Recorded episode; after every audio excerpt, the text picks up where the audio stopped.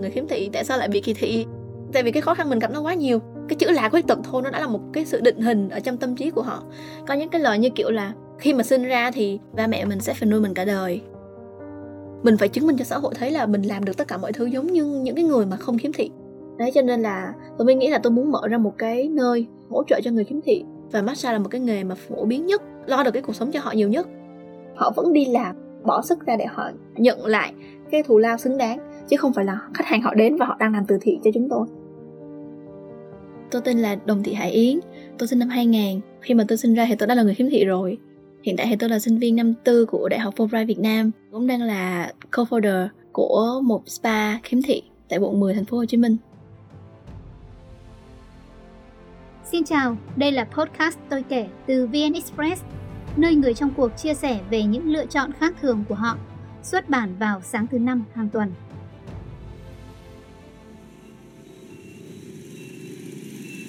Quê tôi thì ở Bắc Giang, tôi là một trong những thế hệ sau của nạn nhân chất độc màu da cam. Mắt của tôi là màu xanh, nó không phải là màu nâu. Thấy được khoảng 5% so với người không khiếm thị. Đối với những người bình thường là một trăm phần trăm mười phần mười đúng không? Thì từ 3 phần 10 thấy đổ xuống là tụi em mới được gọi là người khiếm thị rồi. Có nghĩa là không thấy được chi tiết nó có rất là nhiều dạng. Cái kiểu của tụi em á là nó sẽ vẫn là nhìn thấy nhưng mà cái đồ mà bự thì tụi em có thể nhìn thấy như cái quạt, cái xe con người. Nếu mà xa thì mình sẽ không nhìn rõ được thôi. Đấy, còn những cái nhỏ hơn thì nó lại, cái mắt của mình nó không có đủ điều tiết để mình có thể nhìn được cái vật nhỏ đó. Còn nếu về chữ viết thì tụi em có thể là hoàn toàn không nhìn thấy, tại vì nó rất là nhỏ so với lại cái khoảng cách của tụi em. Có nghĩa là một mét đổ lại lại những cái những cái đồ mà nó, ngoài chữ viết ra thì em có thể nhìn thấy được. Nó cũng không rõ hoàn toàn. Nghĩa là không phải là thấy như là cái màn xương mà che trước mắt mình đâu, mà nó chỉ là mình vẫn thấy nhưng mình sẽ không biết được những cái chi tiết nhỏ trên cái quả xoài đó. Hoặc cũng có lúc mình sẽ không nhận ra đó là quả xoài mình chỉ là mình thấy thấy nó là một cái vật thể thôi. Bên trên khuôn mặt có mụn thì sẽ không thấy chẳng hạn như vậy. Mọi người xung quanh thậm chí là họ, dòng họ luôn. Có những cái lời mà kiểu trời ơi bé này nhỏ xinh quá trời mà tự nhiên uh, mắt không thấy phí ghê. Hoặc là họ sẽ có những cái lời như kiểu là khi mà ba mẹ mình sinh mình ra thì sẽ phải nuôi mình cả đời và ba mẹ mình sẽ cần có thêm những đứa con khác nữa để bù vào cái phần khuyết đấy.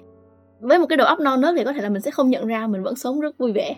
Từ hồi nhỏ chưa có một cái sự định hình về cái góc nhìn của xã hội đối với mình. Cái lúc mà mình đi học mẫu giáo thì mình như kiểu là à, nhìn mắt mày to quá hoặc là nhìn mắt mày mắc cười quá. Thế cho nên là mình sẽ cảm thấy bực mình. Ví dụ như là đánh nhau với bạn bè. Năm mà tôi lên lớp 1 á thì bố mẹ bắt đầu mới quyết định là gửi tôi vào trường sáng để học thử coi sao có có học được không trường sáng có nghĩa là trường học bình thường. Bố mẹ mới nhận ra là tôi không thể học được. Kiểu thầy cô cũng nói về là bé này không học được đâu nó sẽ không nhìn thấy trên bảng hoặc nó hay nhờ bạn bè viết bài giùm á cho nên là không hòa nhập được. Thì lúc đó bố mẹ tôi bắt đầu mới nhận ra là ừ con của mình nên được đến một cái trường đặc biệt dành cho người khiếm thị. Trên hội người mù tỉnh thì mới thấy là ờ, tôi còn nhỏ quá cho nên là mới suy nghĩ là thôi cho tôi đi vào trong Sài Gòn để học lên. Thì các bác mới giới thiệu một cái máy ấm đi ở quận Bình Tân thành phố Hồ Chí Minh. Thì cái máy ấm đó là nuôi khoảng cỡ 35 đến 40 bạn à, khiếm thị. Xong rồi bố mới đưa tôi đi tàu vào trong à, Sài Gòn. Ròng rã đi hai ba ngày gì đấy. Khi mà bố tôi về sau một tuần ở lại á, thì kiểu tôi chỉ khóc đúng một lần thôi và sau đó tôi không cảm thấy nhớ gia đình nữa. Tôi được vào trong máy ấm rồi á, thì ý như kiểu là cá gặp nước vậy đó không có một cái gì buồn bã hết mà cảm thấy rất là vui. Tại vì tất cả các bạn trong đó thì đều là người khiếm thị giống như tôi. Kiểu mình gặp được một cái môi trường nó thật sự là của mình khi mà vào máy ấm rồi á thì tôi phải à, học lại từ đầu học lại chính nội học lại tất cả các kiến thức từ lớp 1, lớp 2 và năm đến 8 tuổi thì tôi chính thức được các sơ cho ra vào trường hòa nhập để học chung với các bạn. Ví dụ trong một lớp mà có khoảng cỡ 50 người đi thì chỉ có một mình tôi là người khiếm thị thôi. Thì lúc đấy tôi bắt đầu nhận ra được là ừ mình có sự khác biệt. Tại vì căn bản là mình không có đọc sách hoặc là xài những cái chữ bình thường giống người khác được. Các bạn đã bắt đầu nhìn ra mình là một người khác biệt và các bạn đã bắt đầu ứng xử với mình như một người khác biệt. Thì lúc đó mình mới nhận ra là ừ mình khác biệt thật và nó là một thật sự là một cái trở ngại đối với mình. Rồi khi nào mình cũng phải mang cái cặp nặng hơn các bạn khác tại vì cái chữ nổi khi mà in ra thì nó rất là nhiều. Mình cũng thấy được là kiểu có cái sự xa lánh giữa các bạn dành cho mình. Ví dụ mình không thể nào chơi được, được những cái trò như là nhảy dây đá banh đấy hoặc là chạy rượt đuổi nhau mình không thể làm được tại vì đâu nhìn thấy đâu. Lúc đó mình có rất là ít bạn. Thấy buồn nhưng mà nó cũng chỉ là một cái gì đó nó rất là thoáng qua thôi cũng không cảm thấy tổn thương gì cả kiểu, mình cũng phải rất là hay cố tình lấy lòng các bạn của mình, như kiểu là cho bánh cho kẹo hoặc là chỉ bài để cho các bạn đó chơi với mình. Và lúc đó mình đang khao khát một cái gì đó được người khác chơi với mình. Nó không được gọi là vật lộn, nó chỉ đơn giản là cái sự nhận biết từ cái lúc mình còn nhỏ nhỏ thôi. Nếu mà để nói về tổn thương nặng nề thì không. Chỉ có đến năm lớp 7 thì lúc đó mình là bắt đầu trong cái tuổi dậy thì rồi. Đây mới chính là cái giai đoạn mà mình, kiểu, cảm thấy tổn thương nhất. Tại vì có một người bạn chơi với mình chứ rất là thân, rất là hay dẫn mình đi chơi. Xong rồi những cái bạn khác trong cùng một nhóm của bạn đấy. Với nói là kiểu ý là đi chơi mình làm gì? Ví dụ mình học thì toàn là thầy cô cho điểm mình. Thì đó là những cái lời mà thật sự là nó gây rất là nhiều sát thương đến mình luôn. Đó, thậm chí là các bạn nó còn coi thường cái sự khác biệt đó của mình nữa. Đó thì ờ, cái cách xử lý của mình là mình về mình kể cho các bạn ở trong máy ấm nghe và kể cho những cái người sơ của mình nghe. Các bạn của mình cũng chia sẻ những cái nỗi buồn đó với mình nhưng mà chia sẻ một cách rất là vui vẻ tại vì đứa nào cũng bị giống nhau mà. Cho nên là tụi mình sẽ biến những cái câu chuyện buồn đó thành những câu chuyện cười nó giảm đi rất là nhiều những cái áp lực về tâm lý giúp cho mình vượt qua rất là nhiều. Khi mà bị nói như vậy thì mình rất là tức và mình đã, kiểu, phản ứng lại là mình phải chứng minh làm sao cho các bạn thấy là ừ mình đi học là chính sức lực của mình chứ không phải là thầy cô cho mình điểm. Thì hồi đó mình cố gắng rất là nhiều, mình học rất là khủng khiếp luôn. Thì à, có một cái kết quả rất là vui đó là cuối năm đó mình được điểm rất là cao, thậm chí là mình đứng tốt ở trong khối. Thì xong mà từ đó về sau thì những cái lời nói đó không còn nữa và thậm chí là họ còn đến xin lỗi mình nữa. Cái cảm xúc nó rất là đã kiểu cảm giác rất là thành công, rất là thành tựu và rất là hạnh phúc ấy. Đối với mình thì, kiểu, cái cảm xúc mà được người khác công nhận á, nó quý giá hơn rất là nhiều so với cái thành công của mình. Kiểu như là cái khao khát mà được người khác công nhận trong mình nó rất là lớn. Cũng vì cái nguyên nhân đó mà từ lớp 7 cho đến bây giờ thì mình là một đứa học sinh học rất là giỏi. Và từ đó về sau thì mình luôn luôn đi theo cái xu hướng là mình phải chứng minh cho xã hội thấy là mình làm được tất cả mọi thứ giống như những cái người mà không khiếm thị. Để cho mình được cái xã hội người ta công nhận. Là mình luôn cố gắng trong tất cả các công việc của mình làm trong một cái nhóm nào đó mình cũng phải là người một người nổi trội. Một là học rất là tốt hoặc không thì sẽ có những cái kỹ năng rất là tốt. Thì càng ngày khi mà trải qua những cái trải nghiệm trong cuộc sống của mình kể cả những cái khó khăn thì mình thấy là cơ hội nó, nó nhiều lắm. Nó nằm ở phía trước ấy, căn bản là mình có lựa chọn hay không thôi. Thì trước đó tôi học khoa học xã hội và nhân văn của thành phố Hồ Chí Minh nè được làm trợ giảng và làm trong một cái môi trường cũng toàn là người không là người khiếm thị thôi. Đấy thì lúc đó tôi mới nghĩ là ờ tại sao mà, kiểu, người khiếm thị không thể làm những cái điều như vậy ta? Ý là ví dụ tôi đã làm được rồi, thì tại sao những bạn khác mà cũng không có thể đi làm giống như tôi được? Hồi đó tôi nghĩ là tôi sẽ có một cái trung tâm và dạy riêng tiếng Anh cho những bạn mà khiếm thị giống như tôi. Nhưng mà chương trình tiếng Anh thì nó là một cái gì đó rất là xa vời, tại vì thứ nhất là mình phải cần rất là nhiều kiến thức về tiếng Anh và mình phải cần rất là nhiều kinh nghiệm kỹ năng. Cho nên tôi nghĩ cái ngành massage là phổ biến nhất và tôi muốn kinh doanh massage trước, tại vì tôi cảm thấy dễ nhất khi mà mình có một cái cơ sở kinh doanh đó thì mình sẽ giúp đỡ được cho nhiều người hơn.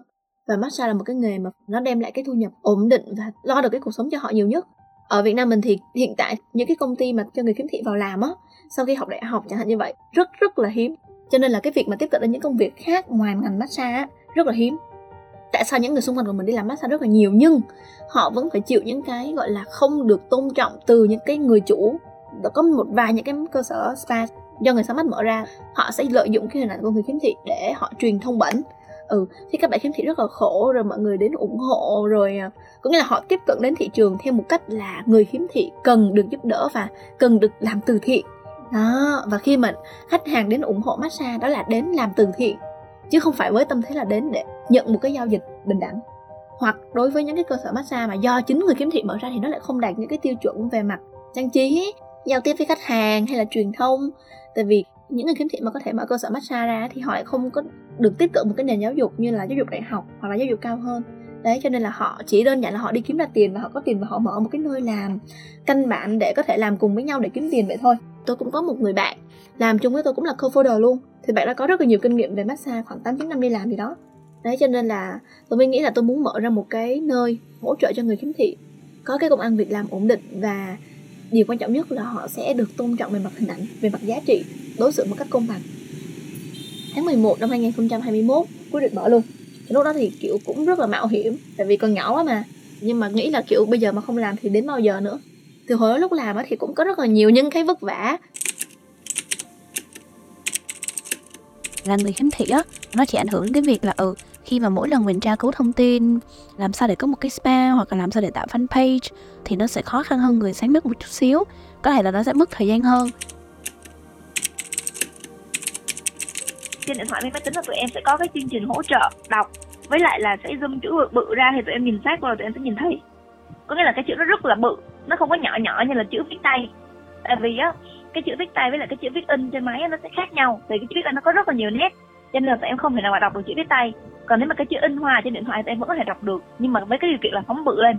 Ví dụ đối với máy tính thì tụi em sẽ sử dụng word ở cái mức chữ là chữ 30 kiểu gần là nhìn sát vào trong màn hình luôn đó gần là chạm cái mặt mình vào cái màn hình nó thì tụi em sẽ nhìn thấy được. Nhưng mà tụi em cũng ít khi nhìn máy tính lắm hầu hết là nghe không mà chứ không có nhìn. Thì khi mà tụi mình click vào chạm tay vào những thông tin ở trên màn hình đó thì nó sẽ hỗ trợ cho mình là ừ bạn đang ở chỗ nào thì nó đọc cho mình nghe.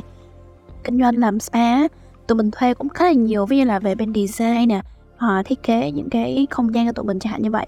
Tìm những cái nơi đóng giường nè rồi rèm che cho khách hoặc là thiết kế theo những cái phòng hoặc là những cái bức tranh chẳng hạn như vậy. Làm sao để biết được là người ta làm đúng hay không á thì tụi mình cũng có thể nhìn thấy cho nên là tụi mình vẫn có thể biết được cái vấn đề đó. Tụi mình khiếm thị thì kiểu như là cái hình ảnh rất là khó để tưởng tượng. Có nghĩa là ờ oh, thế nào là đẹp ấy? Cho nên là tất cả những cái trang trí là mình đều phải đi thuê hết có những ngày là phải lên, kiểu, lục giá của những cái chỗ design á, mà, kiểu, lục chắc là mười mấy cái thôi, cái nào rẻ nhất. Ví dụ khách hàng vô, khách hàng kêu là, ôi trời đẹp vậy, nhìn khác với những chỗ khác, đẹp quá là chẳng hạn như vậy. Thì những cái lời nói đó làm cho mình biết là ừ chỗ mình đẹp thiệt. Cái việc đi tìm nhà thì hồi đó tụi mình tìm khoảng mấy tháng, thì cứ lên những cái trang mà người ta cho thuê nhà xem các nhà, cái chỗ mà bây giờ tụi mình đang làm á, thì tụi mình chốt rất là nhanh. Tụi mình tới coi, thì tụi mình coi bằng mắt, kiểu như là coi bằng tay nữa bạn của mình thì thấy được khoảng 10% cho nên là tụi mình sẽ nhìn sát vào cái nhà đó, thì cô chủ nhà cũng mô tả cái nhà đó như thế nào. Thì tụi mình chốt luôn trong vòng khoảng 2 tuần thôi.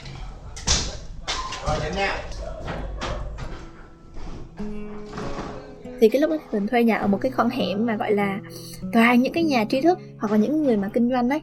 Và khi mà thấy cái massage hả, thì họ rất là có những cái nhìn không hay chữ massage thôi trong một kép. Nó cũng là một cái gì đó rất là nhạy cảm so với người Việt Nam của mình. Cho nên mình cũng rất là cố gắng để thuyết phục cho họ thấy là mình làm rất là trong sáng. Thì sau khoảng cỡ vài tháng thì họ nhận ra điều đó thì họ bắt đầu mới tiếp nhận. Mà đến bây giờ thì họ cũng rất là thân thiết và rất là hay giúp đỡ cho tụi mình. Mình sẽ phải làm tất cả những mọi thứ. Từ cái việc quét nhà trà toilet, làm lễ tân, trả lời khách hàng. Đấy, từ khi lúc đầu tới bây giờ có nhân viên đâu.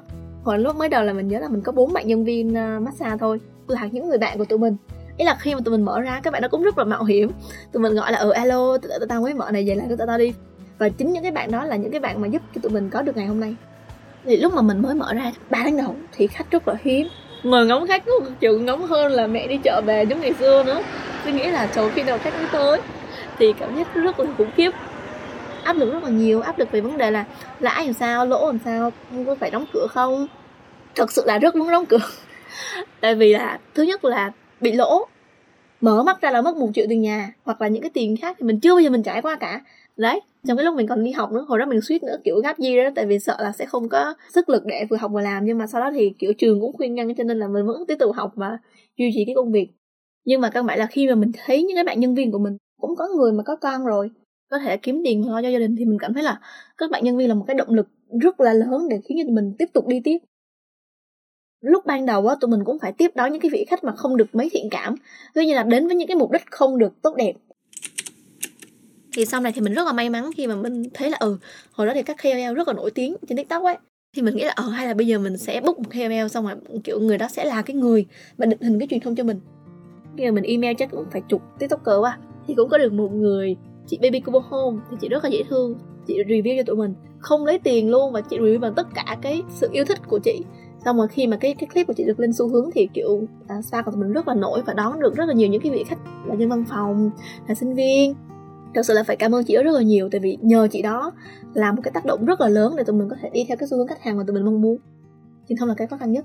Tại vì đối với tụi mình á còn đưa cái hình ảnh của người khiếm thị đi lên. Biết mình có một cái fanpage thì khi mà mình truyền thông trên đấy á thì mình sẽ đăng những cái bài rất là vui tươi cái niềm vui ở spa nho nhỏ chia sẻ về sức khỏe mình sẽ không chia sẻ về hình ảnh của các bạn khiếm thị hoặc là các bạn nhân viên trên fanpage và không chia sẻ rằng là ở ừ, các bạn đó rất là khổ đồ này kia. Tại vì các bạn các bạn cũng đâu có khổ đâu. Đấy các bạn đó vẫn có thể đi làm kiếm tiền vẫn có sức khỏe. Cho nên là kiểu mình rất là mong mỏi và, và ao ước cái điều đó.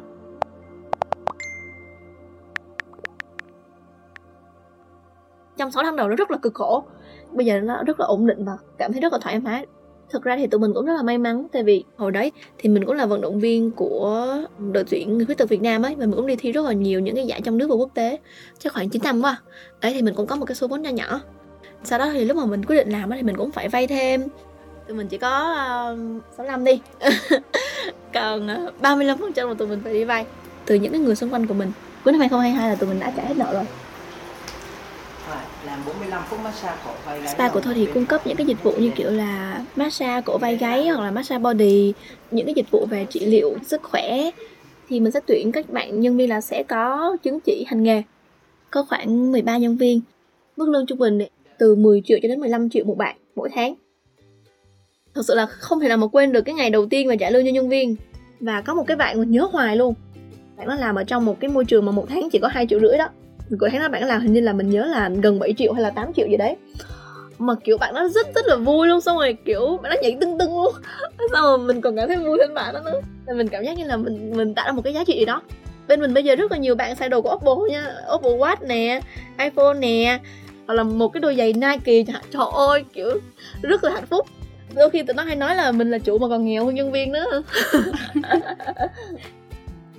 thì mình làm chung với bạn của mình, đúng không? Thì hiện tại thì công việc chính của mình là đi học. Tại vì, kiểu, mình sắp tốt nghiệp rồi và cái việc học ở trường thì rất là nặng ấy. Thì bạn đó là trực tiếp bên đó, còn mình là chỉ đứng ở đằng sau thôi. Mình nghĩ là cái mà lớn nhất mà mình muốn nói là cái sự tôn trọng chính bản thân của người khiếm thị. Cái giá trị hình ảnh của người khiếm thị, họ vẫn đi làm như những người khác và họ bỏ sức ra để họ nhận lại cái thù lao xứng đáng, chứ không phải là khách hàng họ đến và họ đang làm từ thiện cho chúng tôi trong tương lai gần thì chắc trong khoảng 5 năm thì mình muốn là mình sẽ có thêm khoảng 4 đến 5 cái spa ở Sài Gòn. Số lượng nhân viên mình muốn có là khoảng gần 100 bạn. Xong rồi sau đó mình có những cái ước mơ to hơn, mình muốn làm về những cái khác nữa. Muốn có một cái hệ thống mà về chăm sóc sức khỏe, cả sức khỏe tinh thần và cả sức khỏe thể chất luôn. Thì sức khỏe thể chất sẽ là những cái spa mà chuyên về massage trị liệu ấy. Còn sức khỏe tinh thần là về, kiểu, tham vấn tâm lý. Ý là người tham vấn sẽ là những người kiếm thị. Thứ nhất mình học ngành tâm lý, thứ hai là mình đang có cái xu hướng là sẽ tiếp tục học lên thạc sĩ ở mỹ.